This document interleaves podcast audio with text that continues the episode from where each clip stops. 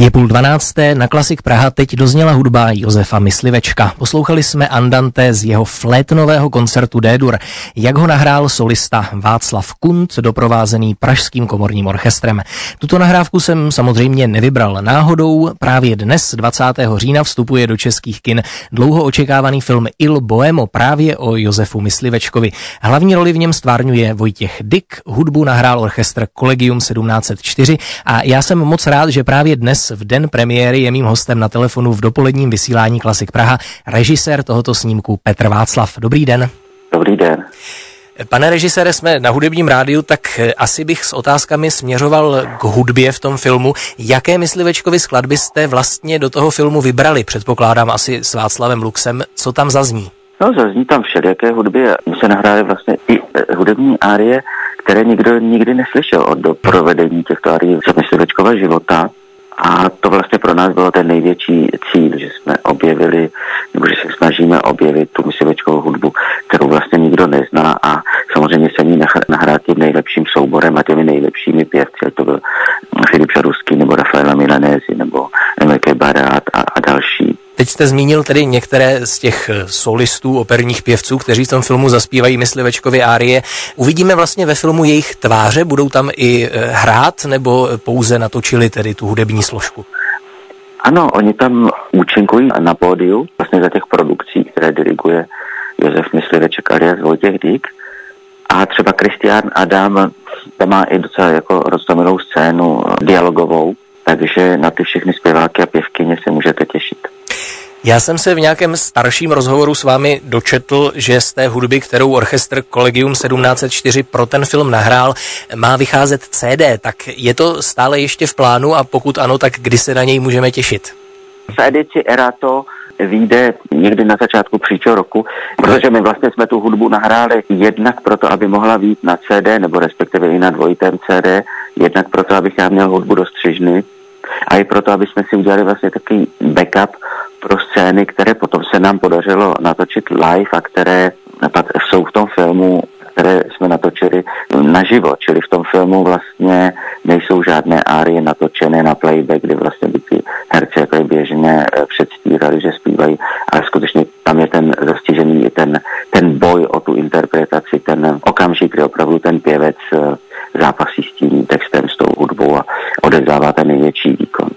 To je zajímavý přístup. Vy jste vlastně s orchestrem Collegium 1704. No on není zajímavý, on je vlastně podle mě jediný správný, protože zachycuje pravdu toho přednesu. Jo, tam není žádná falešnost, tam opravdu všichni jsme zápasili o to, aby ten nejlepší projev eh, na pódiu byl um, zaznamenán. A vlastně se tam zachytilo i to, co bylo strašně důležité pro tu dobu 18. století. To byla ta performance, to show, to, jakým způsobem ti tu nejtěžší hudbu a vlastně okouzlovali právě tím, jaký zaspívají a do toho lidi řvali a, a vlastně to byly ty jediný momenty, kdy ty lidi si třeba přestali hrát karty, přestali jíst, přestali se tam spolu bavit a očekávali ten výkon a když se jim třeba nelíbila ta hudba, jak napsána, tak řvali ten kompozitor jako se spát, ale pero, bravo, ten a ten, ten a ten kastrát, ta, ta sopranistka, nebo naopak, když se jim nelíbil projev eh, toho pěvce, tak eh, říkali, je pěvci, ti tahni pryč, jdi domů, přestaň zpívat, nesluší ti to, ale pero, bravo, myslí veček, eh, skutečně ten to napsal dobře, ale ty mu to kazíš a tak dále. Takže tuhle tu jako vzrušenou atmosféru jsem chtěl zastihnout. Vy toho máte asi o Myslivečkovi nastudováno jako málo kdo. Já jsem se dočetl, že ten film bude do značné míry o jeho osobním životě, ale přitom vlastně takové ty zkazky o jeho milostných románcích a milenkách prý nejsou úplně ničím moc podložené. Tak z jakých historických pramenů jste vlastně vycházel v tom filmu? A do jaké míry se třeba držíte těch historických skutečností? No, já se držím toho, co se o něm ví a interpretuji veškeré ty znaky, které vlastně jsem si vyčet a to, co jsem si vyčet mezi řádkama, samozřejmě tím, že on zemřel na syfilis, tak nepředpokládám, že by byl nějaký sexuál. Taky jsem porovnával jeho život s životem ostatních umělců a s tím, jak to prostě v té době chodilo, kdy ty umělci velmi často žili mezi sebou, protože to byla taková kasta vlastně, která pracovala pro tu aristokracii, chodila jim zpívat a, a hrát do paláců a někteří kastráti slavní se přátelili s panovníky, ale byla to taková přátelství a vlastně na té úrovni, že nebyla totální. Samozřejmě pořád tam fungovala ta bariéra mezi nimi a oni zůstávali těmi vlastně služebníky, kteří bavili tu vyšší společnost. Čili nechtěli se zároveň vracet do té společnosti, z které často pošli, jako například kastráti, že, kteří většinou to byli děti z těch nejchudších rodin a, a, a děti mm, vesničanů, které vlastně oni nechali vykastrovat, aby přinesli peníze té rodině, aby měli nějaký lepší život a to se často i proti té rodině obrátilo, protože ty eh, děti potom je za to často nenáviděli a vlastně v těch konzervatořích, což byly taky vlastně docela instituce, kde panoval tvrdý režim. a měli těžký život. A když oni se z tohohle jako života vymanili, tak už se přímo nechtěli vždycky eh, přátelit s tou nižší vrstvou, ale do, do těch vyšších vrstev nemohli zcela. Tak si představte myslivečka, který jako znal, on psal po cestách ty recitativy. Já si myslím, že určité ty lidi tenkrát měli úplně jinou paměť než my. Všichni jako v rodiče, eh, naše prarodiče uměli citovat jako tisíce veršů, jo, které my neumíme. Čili já myslím, že mysliveček uměl mnoho i, i těch mestastáziových libret pomalu na spaměť, nebo tak to, tomu napovídá, že skutečně to byly jako díla, které ty lidi znali, uměli jejich části i recitovat. On mohl takhle na cestách eh, i psát recitativy, protože určitě si sebou všude nevozil knihy. No, to je jedno, ale každopádně, tak si ho představte tohoto člověka, jako jestli by si chtěl vzít třeba za ženu negramotnou dívku, protože tak to prostě v té době bylo, že ty ženy často neuměly číst a psát, pokud nebyly z lepší společnosti. Takže on jistě měl velkou frustraci z toho, že potkával, a to v tom filmu máme, potkával prostě vzdělané, krásné, duchaplné ženy, ale vlastně um, mohl k ním jen na určitou vzdálenost. Jo. Čili z těchto všech faktů já vycházím v tom, jak interpretuju jeho milostný sexuální život. To je fascinující, tedy jak máte eh, tu dobu nastudovanou. Eh, na Myslivičkovi je vlastně zajímavé, že on byl na svoji dobu takovým, dá se říct, dnešním slovníkem freelancerem, že se nenechal nikdy najmout do služeb žádného šlechtice a byl neustále na cestách. Dá se říct, že to bylo eh, na tu dobu výjimečné, ten způsob, jakým přistupoval k té svojí profesi, vlastně skladatelské živnosti? No v Itálii to bylo o něco lehce méně výjimečné, ale zejména tady pro sever, severany, jak jsme tenkrát nazývali hudebníky pocházející z tohoto území, to bylo naprosto ojedinělé.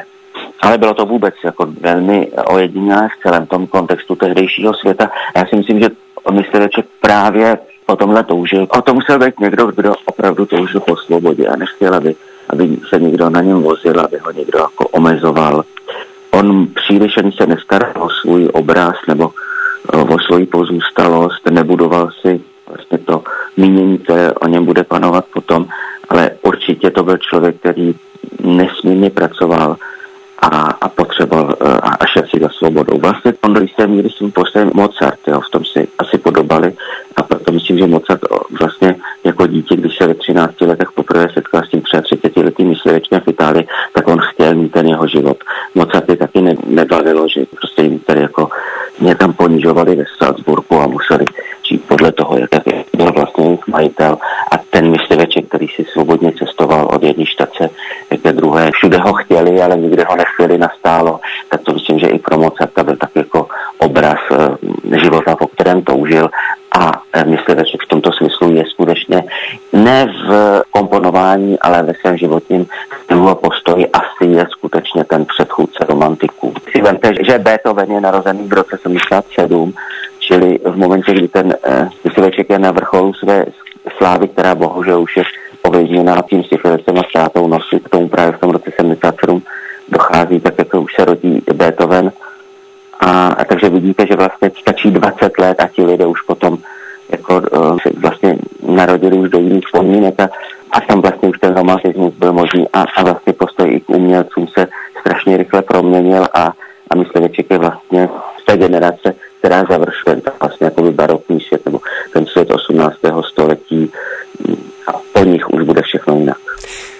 Pane režisére, moc vám děkuji za tento fundovaný vhled tedy do života a reálí. Ale nebojte se, ten film, nebojte se, ten film není jako fundovaný, není to žádný nepoučování.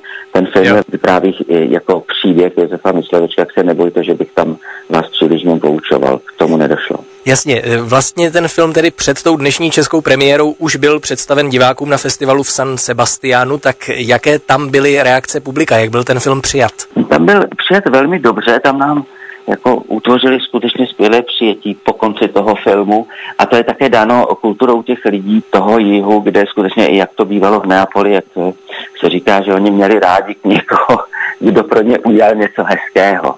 Jo nějaký jako emoční zážitek, takže oni nám tam vlastně jako vystrojili takový krásný špalír a myslím, že skutečně všichni byli jako překvapení tou hudbou, která zazněla tím příběhem, krásou té doby a, a především skutečně tou hudbou, o které nikdo netušil, nevěděl, že je a vlastně mění všem na i ten pohled eh, a kontext eh, doby. A myslím, že když my budeme znát lépe Myslivečka a i některé jeho současníky, jako je Traeta, a byli tam další skvělí uh, hudebníci, tak o to víc vlastně můžeme mít rádi i Mozarta, protože já od té doby, co jsem poznal Myslivečka a jeho další vlastně konkurenty, tak i k tomu Mozartovi jsem si udělal jako lepší vztah, daleko vřelejší a lépe chápu jeho hudbu, protože už to není pro mě nějaký jako jednotlivec, který psal hudbu, aby tě genius a na tom geniu mu to absolutně nic neodebírá, naopak mu to přidává, tak ale vlastně tím, že můžu poslouchat i jiné věci, tak, tak v rámci té pestrosti vlastně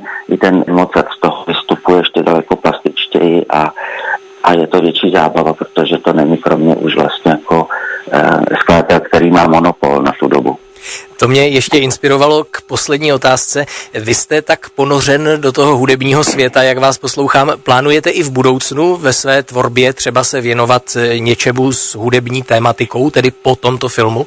Jako nevím, podívejte se, je to tak, že možná kdybych chtěl udělat podobný film, bych o tom hudebně začali nadávat a třeba někdo by řekl, že se jako opakují nebo něco takového.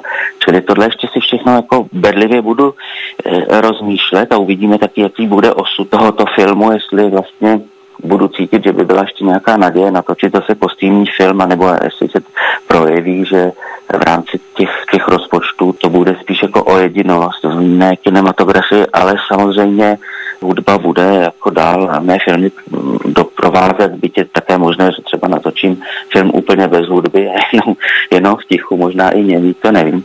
A neněmý to asi ne, ale samozřejmě, že, že hudbu, hudbu nelze opustit. Říká režisér Petr Václav, který byl dnes v den české premiéry filmu Il Boemo mým hostem v dopoledním vysílání Klasik Praha. Tak pane režisére, děkujeme, že jste přijal pozvání na Rádio Klasik Praha, ať se dnešní premiéra vydaří a ať vám film úspěch. Děkuji vám za rozhovor. Děkuji vám, děkuji vám a hrajte myslivečka. Naschledanou. Naschledanou.